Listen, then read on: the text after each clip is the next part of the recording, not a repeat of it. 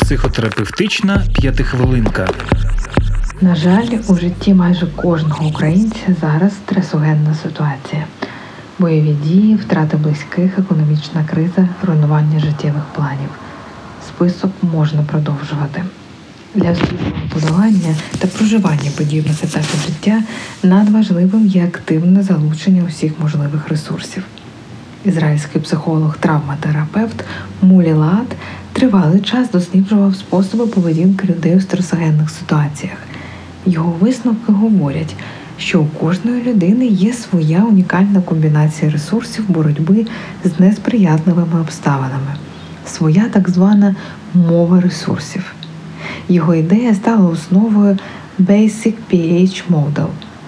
Модель складається з шести основних параметрів, що являють собою фундамент поведінки людини під час перебування у несприятливих обставинах. Кожна літера в назві моделі означає якийсь ресурс. Перший ресурс це віра, філософія життя, світогляд, вірування та моральні цінності. Зауважте, вірування можуть бути будь-які, адже важливим є сам факт наявності віри.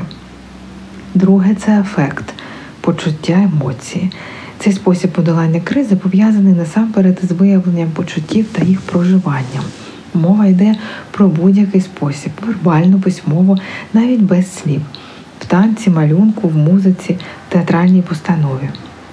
Соціум родина, друзі, професіонали допомагаючи професії, суспільство в цілому.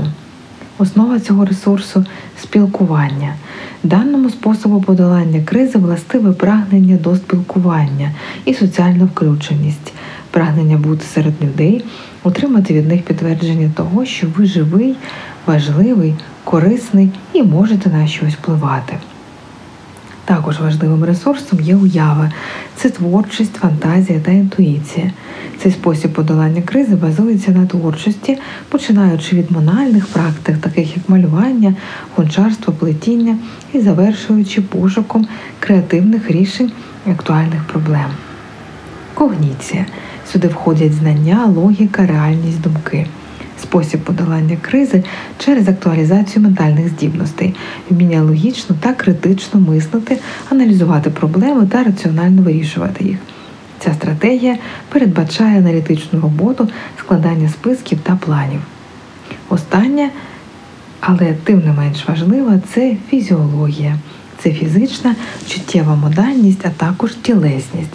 Вона передбачає фізичну активність, спорт, працю, медитацію, прогулянки на природі, походи в гори, а також отримання тілесних задоволень, як таких їжа або секс. В реальності кожна людина спирається на більш ніж одну стратегію одночасно. Виникає питання, як визначити, які ресурси є оптимальними саме для вас. Згадайте свій минулий досвід, на що ви спиралися раніше в період криз. Створіть оповідь, головний герой якої потрапив в біду. Він може користатися будь-яким ресурсом, навіть магічним.